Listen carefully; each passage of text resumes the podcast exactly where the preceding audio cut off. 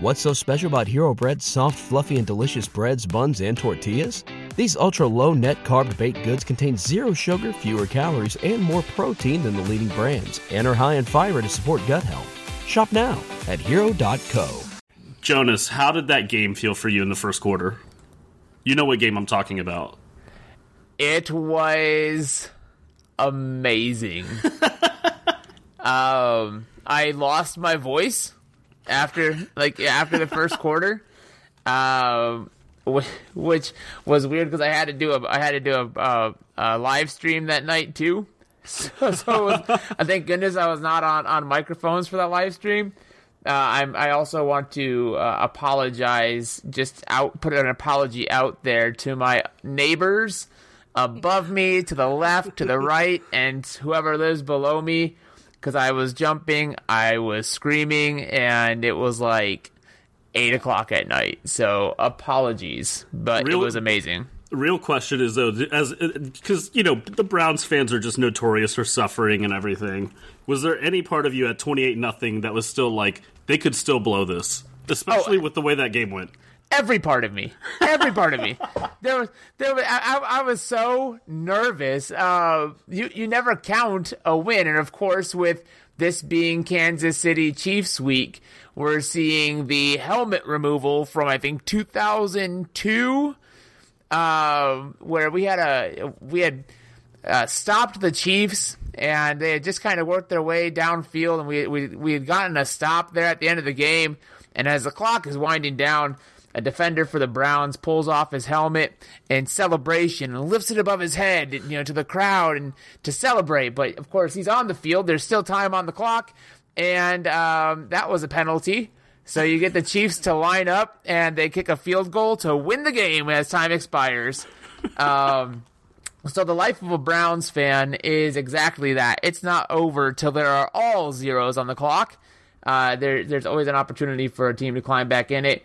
Uh, you had the kick six with Baltimore a couple years ago, of course. There's that one too, um, where where they blocked a kick or a field goal attempt of ours and ran it back for a touchdown, and uh, they won the. They we were just trying to tie the game, and they won the game off of that. Put it put it out of distance for us. So every part of me believed that they could that Pittsburgh could still climb back in it. Uh, it's Big Ben. He it, just this year Baker Mayfield passed Ben Roethlisberger for the most wins and in, in, in Cleveland, like in the new stadium's history. Ben ha- Ben had that record before this year of, of all the thirty of all the twenty nine previous quarterbacks we had gone through.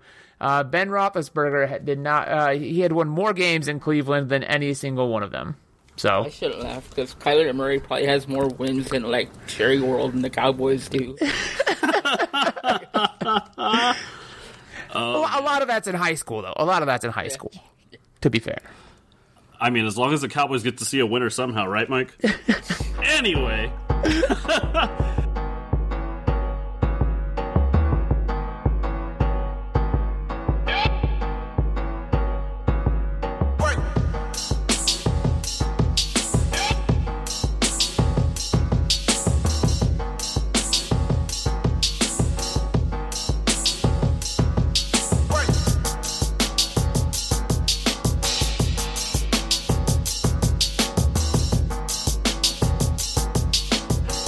So, welcome everyone to episode six of the Forever Toros podcast. I'm your host, John Diaz, joined by Jonas Clark and Michael DeLeon as always. And guys, hey, the G League did it!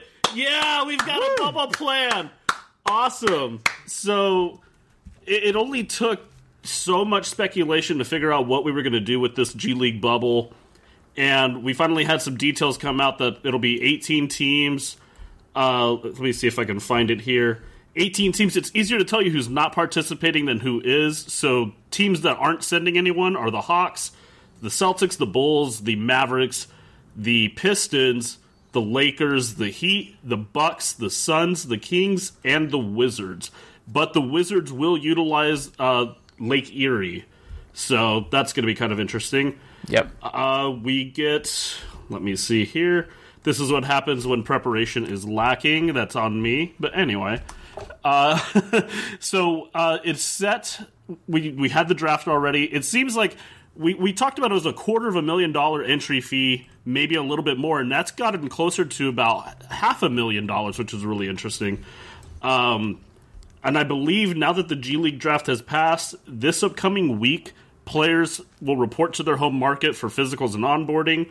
Next week, they'll go to Orlando with tip off set for February 8th, and the playoffs are run through March 5th through 9th, uh, which we all know that's probably uh, being a little generous because we've seen what's going on with the NBA right now. But obviously, the bubble worked for the NBA. Maybe the bubble can work for the G League. So, Jonas, what what are your thoughts generally on just what the G League did with the bubble and what the NBA did for the bubble? Uh, I mean, it, it's forced. I mean that that's the first and foremost piece. Uh, I, I don't think that it's completely necessary, but they uh, we talked about this in, in previous episodes where they kind of had to do something though, right? Because you can't premiere the G League Ignite program uh, and not have a season at all in, in that first year because of how it could impact future players' decisions. You know, young athletes as they're coming out of high school uh, if you're trying to get them into the NBA world instead of playing college basketball, uh, then then you have to have something an op- for an opportunity for them to have kind of seen. So uh, as much as if you follow the G League on Twitter, uh, they, they, ever since. Uh, I would say the the league paused last year. It's just really been all G League Ignite. Uh, a couple of highlight videos from last year during the the playoffs and in the bubble they would highlight guys who like Duncan Robinson uh, and Alex Caruso and Danny Green who had spent some time in the G League or the D League. If you go back to Danny's time, um, then it, they they had some videos like that. But it's just been all all ignite. And they actually got their season started a little bit early. If you if, if you consider it starting the season back in December, they played some um, kind of like intramural squads against or uh, squad runs against uh, former NBA talent and other kind of G League talent just yeah. to keep the kids fresh. Uh, but it's forced. It, it, that, that's what it is at the end of the day. Mike, what were your thoughts with?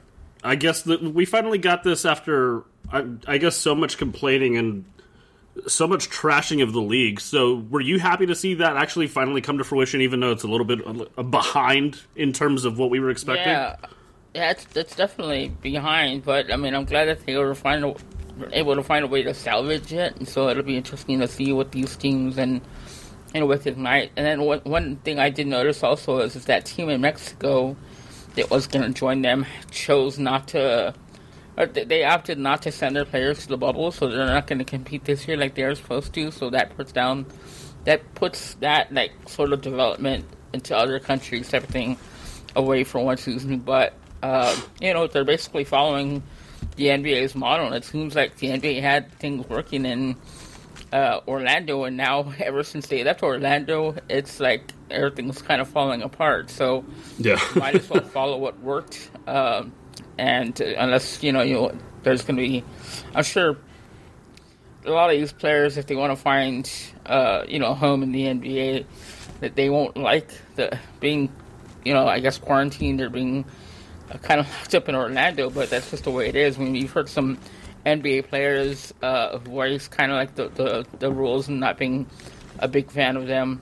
But um, like I know Jeremy Lin and Lance Stephenson are going to be trying to make a comeback, Michael Beasley. So it's it's kind of like that's the option, and it's the safe option. So I'm just glad that there's actually a plan in place. And we get to see, you know, some of these players, and um, especially for someone who has really enjoyed watching. Well, in the past, especially some of the rookies get some playing time. Uh, it'll be nice to see that. Yeah. Although, you know, I'm not sure uh, if we'll see the same thing with with this was maybe uh, Jones, but that's about it. Yeah, what's I think the most interesting thing for me, I can understand the playoff teams in the NBA not facilitating a G League team, saving that money, especially tax teams. You got to cut corners somewhere. And if they start auditioning veterans, that these veterans that are going to play in the G League bubble, you don't need to have them on your team.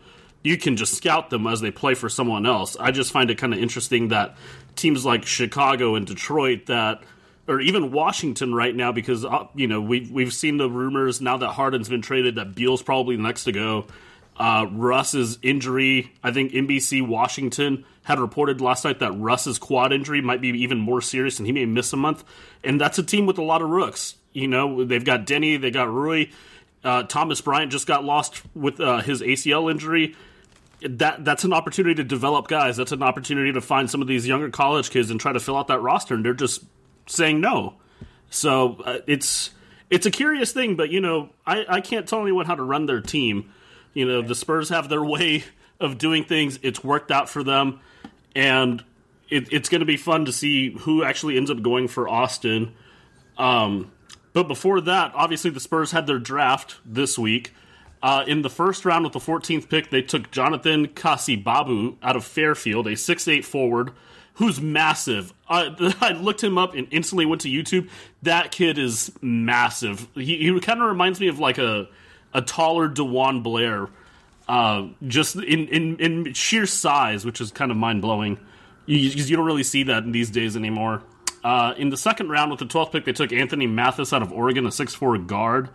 Uh, and also in the second round with the 15th pick, a familiar name somewhat, they took Caleb Johnson out of Georgetown who is Keldon Johnson's older brother. Uh, if you want a full breakdown, obviously we've got Carl Schoening has that covered on our website at projectspurs.com. But guys, what did y'all think about the draft? Because obviously these guys, the returning player rights and stuff, a lot of these guys we've talked about in these last few episodes are overseas. And it's kind of interesting to see with the Exhibit 10 contracts and now these draft picks how the roster's filling out. So, Mike, what did you think about the three guys they selected? Well, I mean, I, I felt like they probably needed some uh, uh, uh, big body that can play multiple positions. I know that uh, Castello can probably play small forward, but he's probably big enough where he can play. I mean, it's like you made the comparison to DeJuan Blair, right? And and um, he's actually you know probably bucket three inches taller, and he also want to play power forward and center. So I think yeah. that's probably a multi-position guy, and he's a he was really known as being like a rebounder and uh, more of a defensive player, and so I think he's trying to like round out his game a little bit more. He did play in the G League um, last year with uh, Long Island, and so yeah, I. Mean, when I saw him, I, I was kind of shocked at that too. But um, I wasn't, oh, you know, I wasn't as aware really if where people were going to fall. But um, Mathis is just a, you know, it's I think especially because if they're going to lose players, like if Ledbetter doesn't come back or or some mm-hmm. other other like guards, and it's good to have somebody like that. It's a sharpshooter from Oregon. What, what is there like a like a Austin uh, Spurs Oregon connection or something? I feel like they keep getting, getting players from there. And then Caleb Johnson, I mean that that was kind of in play. It seemed like for a while. Now we'd heard that uh, for some time, and so we'll see what he can do. My only question now is: is do we call him bigger body or, or, or what? I like I have, that. I have no idea. But uh, I'm, I'm interested to see what what he has. I know he can shoot outside a little bit, and, and but you know, I guess we'll see what kind of game he has, and if there's any similarities there with his brother. Yeah, bigger body. Uh, as much as I hate the big body nickname for Keldon Johnson because Bill Land got me on the Mustang, I like bigger body. Uh, Jonas, what did you think about the selections? Uh, I mean, they uh, they kind of fit in terms of what I would put at the G League level. Um, if you're trying to develop Luka. And one of my questions this last off season is if they were going to put together a roster, is what was going to be Austin's focus? Uh, was it going to be more on developing our new draft picks in terms of Tre Jones and Devin Vassell? Uh, or was the priority going to be trying to bring Luka along? Uh, last year, it seemed like Keldon got the priority, and obviously that's that's paid off, and he was the more finished product coming out of Kentucky, uh, whereas Luka was just coming over from Croatia, and so I wasn't too shocked to see them not go big to try to develop another big alongside Luka because you want to give him minutes, and so um, even when you look at the construction of the roster uh, that we have, uh, and we'll get to that here soon. But you look at the construction of the roster, and you might say, "Well, where's the size?"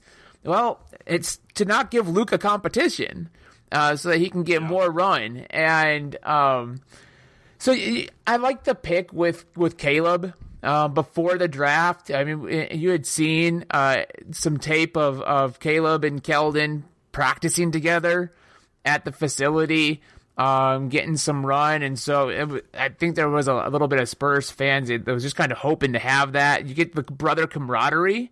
Uh, this is not, uh, by the way, uh, Caleb's first run with the Austin Spurs. Uh, he was a member of the organization um, a couple years back, selected out of the um, the G League draft.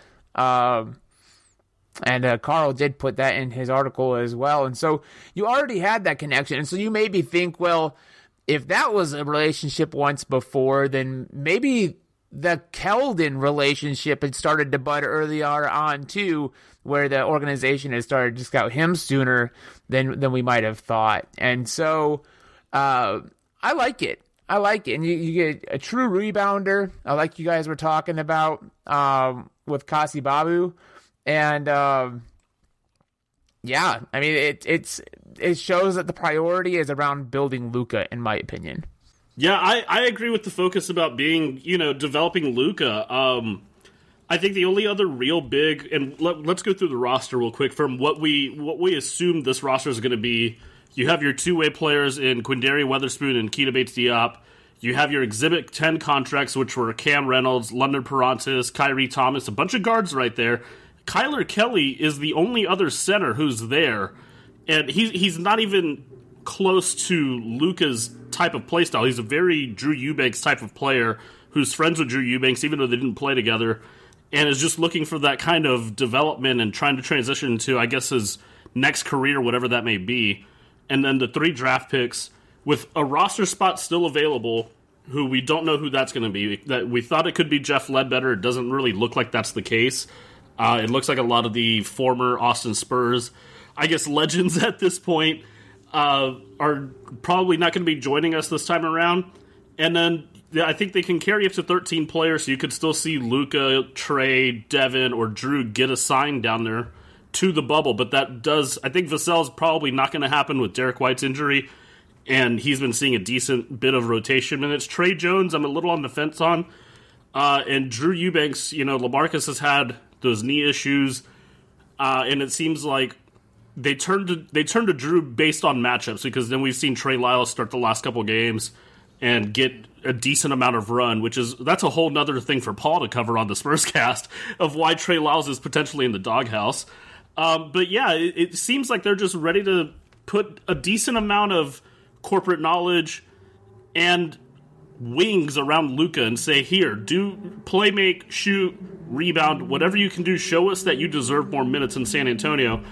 And it's just kind of interesting because I think that was one of the biggest questions. We even opened it up to Twitter on what kind of questions uh, d- did people have of Austin, and it was a big one. Is is Luka going to be there? Because people didn't automatically see Luka's name on the roster or in the draft, and hey, that's an NBA contract. He's a guaranteed first round draft pick. You're not going to see his name down there, but he can still be assigned for the next two seasons.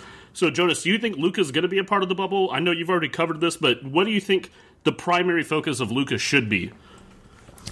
I think that it should be running the offense through him, uh, getting him comfortable with that. I, Pop is looking for his big of the future. I don't think that it's going to quite be like. I mean, I don't think it's Jakob Poeltl. Um, I don't think it's Drew Eubanks. I think that they're really hanging their hat on uh, on on Luka because of what he brings and and if you watch the Austin Spurs games, you know the audience out there, then you know that Luka has some level of handles. Uh, he, he's he's not as rusty or as awkward looking as Timmy did. Timmy looked when he was running up and down the court. uh, just being speaking of a tall guy trying to handle the ball, Luka's got he's got some serious handles and uh, he can control the ball really well. And then of course his three point shot, um, which he showed off a little bit in some of the preseason games uh, just the three that the Spurs played. But I think that it's going to be about running the offense through him, giving, putting the ball in his hand and asking him to execute. Uh, that's got to be the focus if he's going to come along because uh, the the window for the Spurs is open right now.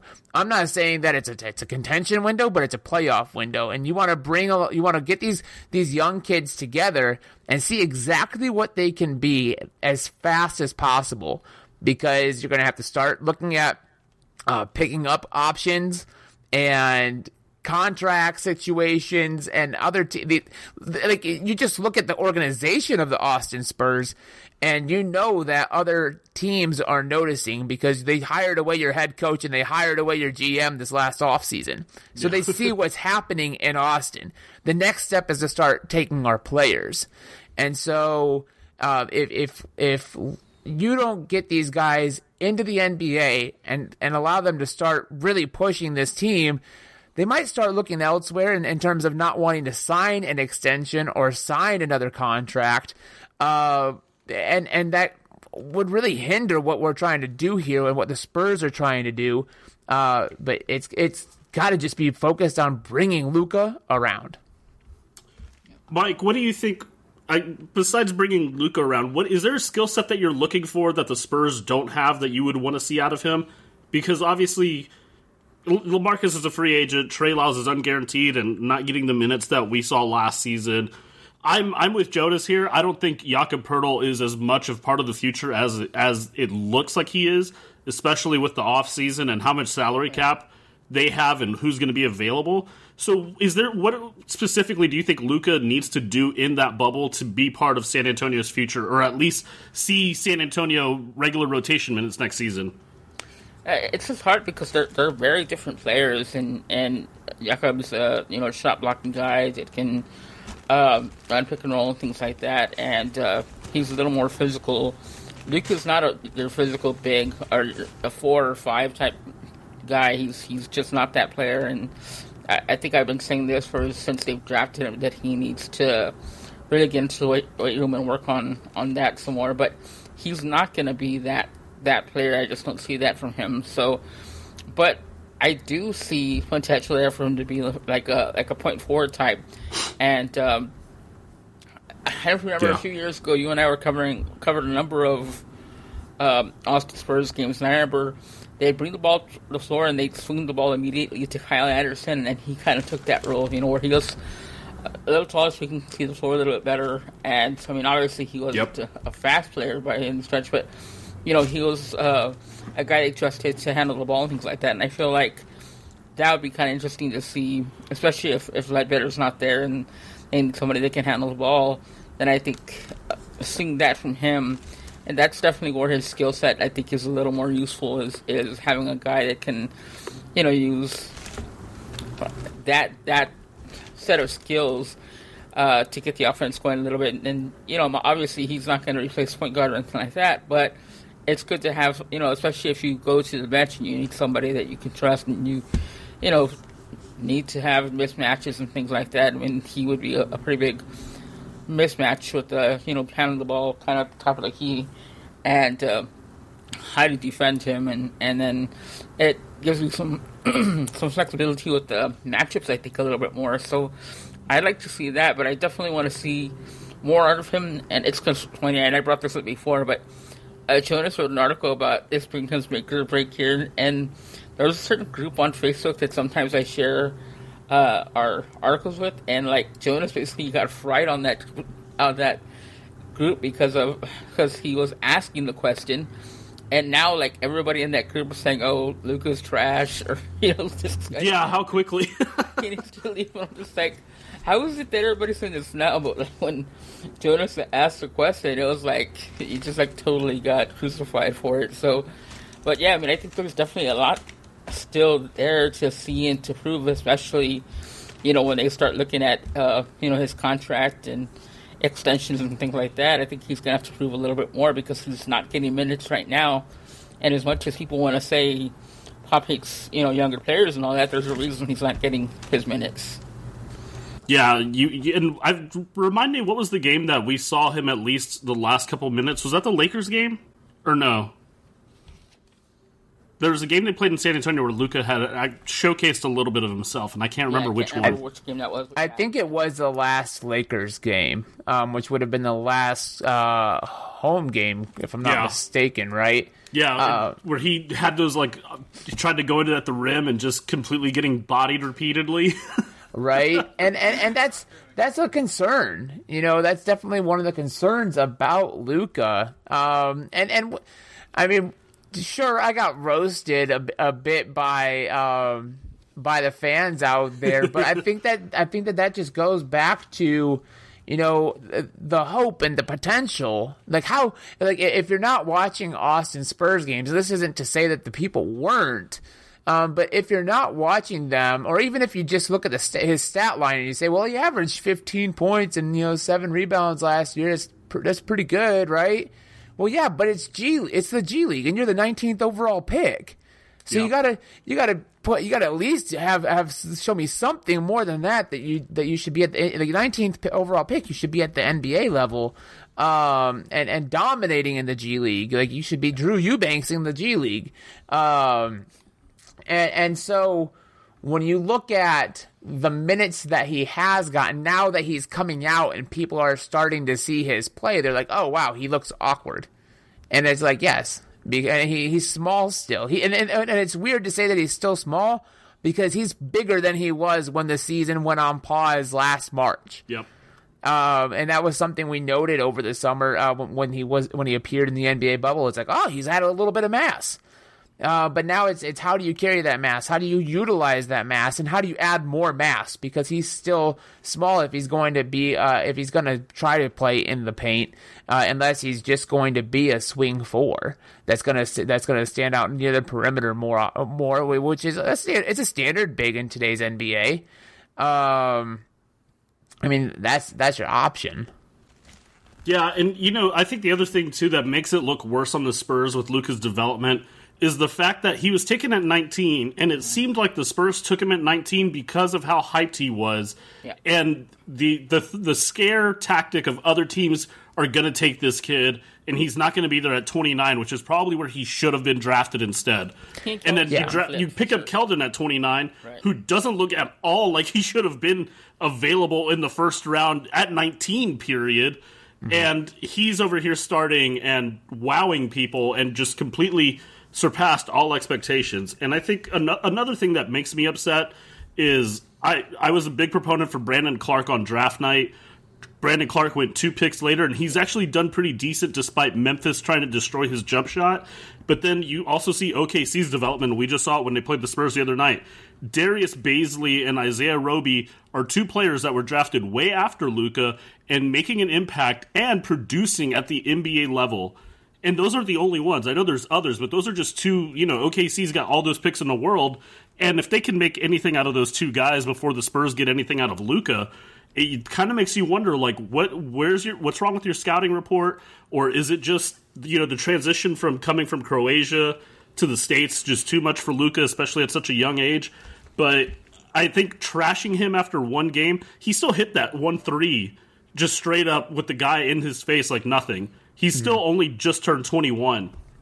It, I don't want to like call him a bust, but this is this bubble, this one month is all he has to showcase himself that he was worthy of that pick and that he has a future. Because with COVID, we don't know what's going to happen this summer. If there's going to be a summer league, if there's going to be another draft where he can go out there and go to Vegas and showcase himself, if there's going to be a preseason, any of that. This is his month. And I hate putting pressure on a kid, but this is it, dude. This is all you've got, man. Like, show us something. You've got an environment where you're just going to be around basketball the entire time. This this is it. Make the most of it. And stop getting tattoos all the time. Focus more on the basketball and less on the tattoos. That sounded very old man of me, but I, I love the tattoos. I'm just like, damn it, dude! Like he looks like the 2K player that just spent the VC on the tattoos instead Yes. of on the actual attributes. Like, come on, man. Uh, so, Yeah. lastly, I, I want to touch on a couple things. And Jonas, I actually want to give the floor to you here. Uh, what are you looking forward to with the bubble besides Luka? Besides, you know, these two way guys. You, know, we've got a whole new. Uh, how to how to phrase this? I guess a whole new management team in place because obviously the Spurs have a new GM, new head coach. Uh, it, it's just going to be so many things that we're we're going to be looking at that are going to determine the the future of Austin. Period. That goes way beyond Luka. So, what's something that's most intriguing to you, or what you're looking forward to the most? Well, what I'm really looking forward to the most is is seeing Matt Nielsen at the helm. He's the new head coach, uh, promoted from being Coach Ahearn's assistant after Blake got hired away by the Memphis Grizzlies to be at the end of their bench and focus on development um, with their young team. And so uh, Matt Nielsen is he's he played for the Australian national team. He's their assistant coach for their national team as they prepare for the Olympics. And uh, he was a player out there. He was a coach out there. Uh, he won a couple of championships in Australia, and so he brings a lot of experience. And so this is going to be his debut in coaching with the Austin Spurs. Uh, and and I, I'm really I mean, I, I hate to just keep bringing it back to Luka, but at the same time, uh, Matt Nielsen, I want to see how he impacts him because you look at the yeah. coach that we've had the last couple years going with Coach Ahearn, right? And, and he was a guard when he played in the NBA. And then you see all the guards that we turn out because he was able to game plan for them and coach around them. And so that's where if if Luka is the focus, then I think that having a coach like Coach Nielsen who is a big himself, being able to put Luka in the right spots and coach him up in the right moments on how to play the game is going to be the key to all of this. But I also want to look at the rest of this roster. You're looking at the Exhibit 10s, you know, that, that have been brought back uh, to play with Austin now, and, and a couple of these additions. And um, I think that it, it the the point that I want to see really is if they're going to scout any of these guys to keep these guys. Yeah. Because uh, there's nobody outside of the two way guys and the guy and, and you know people like Luka and Drew who are already on the roster uh, back from last year's team. Nobody. I would have thought Jordan Green or Jeff Ledbetter, who were were chalked up as mentors and helping bring guys, you know, rookies and so young guys along uh, with Austin uh, back in, in their spring series, the Growing Ground series. They really highlighted the role of those two those two veterans, and uh, they're not a part of this at all. And you only have it's about twelve games to to show what you can do. Uh, I was really disappointed to see that they didn't bring anybody back who is who's currently playing internationally. We talked about that last time. Uh, your Dedric Lawson, your Dalton Thomas, Galen Robinson Jr., uh, who are performing very well on the international stage and did really, really well last year with Austin, and they're not coming back. But you know, again, if the focus is on Luka, those guys are all well outside of Galen. The other two are bigs, right? So it, it's a matter of getting Luka, and that's what this shows to me is it's about getting Luka the ball. But I want to see how they can how Coach Nielsen can coach the team around him. And then I think that a key point that I want to watch is Quinndary Weatherspoon because he was on the team last year with Luka. And so there's an already familiarity point, and familiarity I think is key, and that's what you're seeing. It why San Antonio is having the success that they are with these young kids because they all they for the majority point they all started in Austin. And so they, they understand the language. They went through the same growth experience, whether you were picked at 19 or if you were picked at 29. They all went through the same growth experience of starting out in Austin. And so that now they have that communication point because there are there were things that Coach Ahearn, I'm sure, he had language, he had uh, he had some plays drawn up that they all can share and build upon that experience and they understand each other. The communication on the court is already there, even though some of them are playing together for the first time. Uh, you know, with Keldon really getting some serious minutes up there. And I'd, I'd like to see how that translates with Quinndary and Luka Because this is a guy you are in, in Quinndary as, as a distributor at a at a two guard. Uh, he might know where Luka already likes to get the ball. Um, he might, uh, you know, and, and vice versa. Luka might know what how Quinndary is going to move, and there's just that understanding. I want to see how how Coach Nielsen handle, handles it. Yeah, I think uh, that's someone who's gotten kind of lost in the shuffles, Quinndary Weatherspoon, just because he's been hurt and Tre Jones is on the Spurs roster. But that's that's another asset that the Spurs have that they've invested time in, and you want to see what pans out from it because he seems like he's got potential, especially as a distributor he may not be the defender that Tre Jones is hyped up to be, and he's also a little older because he spent so much time in college. But right, Mike, what are you looking at, to, you know, bubble wise for the Austin Spurs? Yeah, and uh, that, it's basically the guy you guys mentioned. The one, and I was looking at the roster. The one I'm really excited to, to take a look at is is Quinndary because well, he's been there in the bubble already before, and he also seemed to play really well in the bubble. And so I want to see yeah. how how it works for him and if he's able to, to continue you know, that progress that he made, uh, you know, back just a few months ago, and really stand out. I mean, it, even though the, the Spurs got, you know, uh, moved on from Bryn and Marco, they still seem to be staffed with guards, so it's going to be hard for him to, you know, to, to kind of carve out a role in San Antonio if they decide to, you know, uh, use him or, or sign him to a full NBA deal after this. But if he plays well enough in Austin and then, you know, has assistance uh, up in San Antonio where he was able to, um, you know, t- to show his skills and continue to impress, And you know, that's something where you kind of have to consider, you know, what he brings and how how he's different from the other guys that are there. Um, like you were talking about Quinn and, and Luka, and that kind of, I, know I'm always going to pass with this, but um, that reminds me a lot of the whole Bryce Cotton, Kyle Anderson connection that they had on the floor. Uh, oh no! Don't name drop Bryce. I know, right? it's like my favorite Austin Spurs player. um, it never made it, unfortunately. But you know that kind of reminds me a little bit of that. I also want to see what uh, Keita. It's uh, uh, gosh, I don't even know how to pronounce the guy's last name. Is it just Jop? Uh, I want to see how yeah, he plays. Yeah, I haven't yeah. seen enough of him. I've seen him in spots here and there. Um, for the teams to play for, I think it was Minnesota where I saw most of him.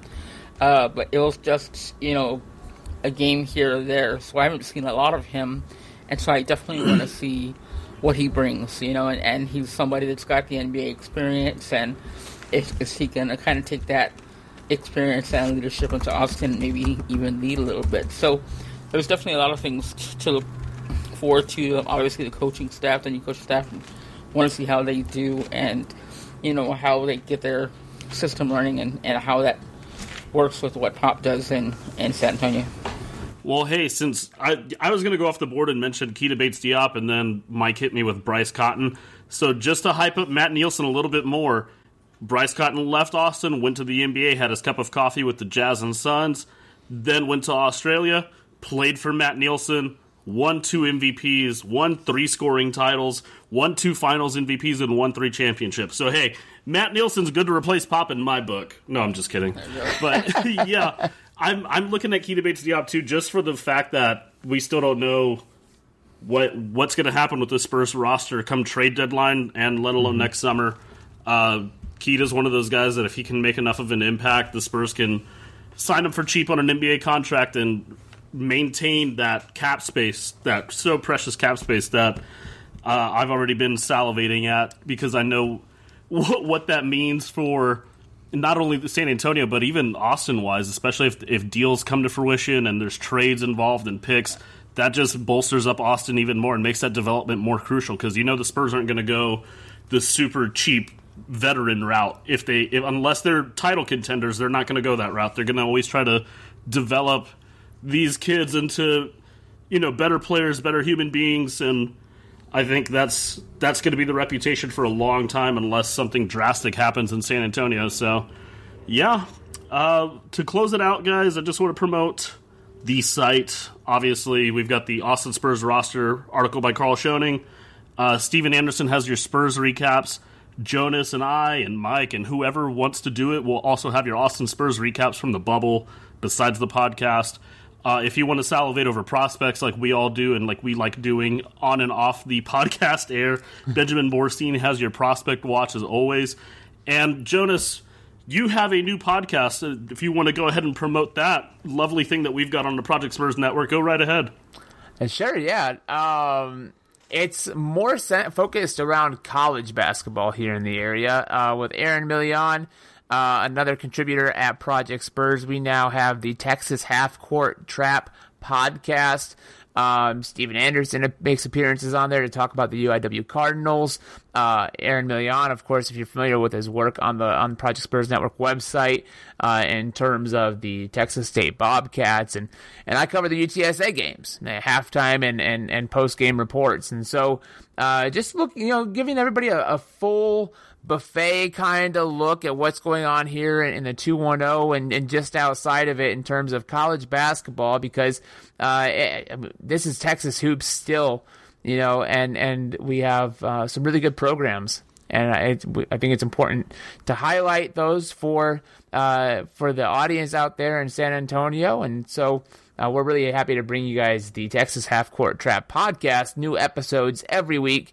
Uh, I believe they're dropping on Thursdays pretty consistently right now.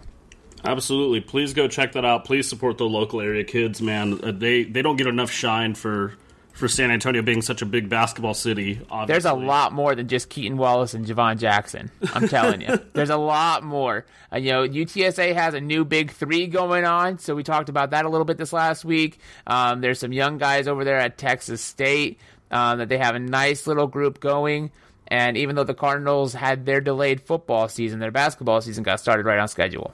There you have it, everyone. So, Mike, Jonas, thank you guys once again for joining me on this episode. Hey, all, all, the technical issues, the sleep deprivation, we did it. We recorded another one, so let's keep it going. So, obviously, from all of us at Project Spurs, thank you everyone for listening. Stay safe, and y'all have a good one.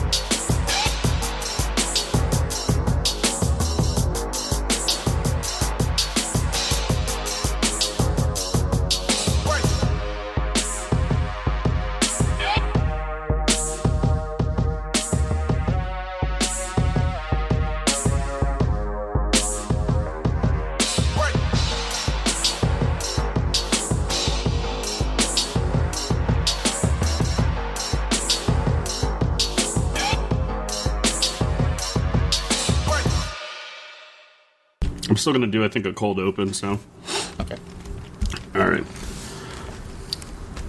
Welcome, everyone, to Forever Toros episode 6. I just realized that's not a cold open. Um, we can just cut that part out or save it at the end. You know, shit happens. Um, okay. I wanted to start. So before we get started, we can start it here. All right. the second cup of coffee that I've had today has not kicked in yet. All right guys, I think I think we need to start the podcast here. I think it's the best place to start it. Okay. What's so special about Hero Bread's soft, fluffy, and delicious breads, buns, and tortillas? These ultra low net carb baked goods contain zero sugar, fewer calories, and more protein than the leading brands, and are high in fiber to support gut health. Shop now at hero.co.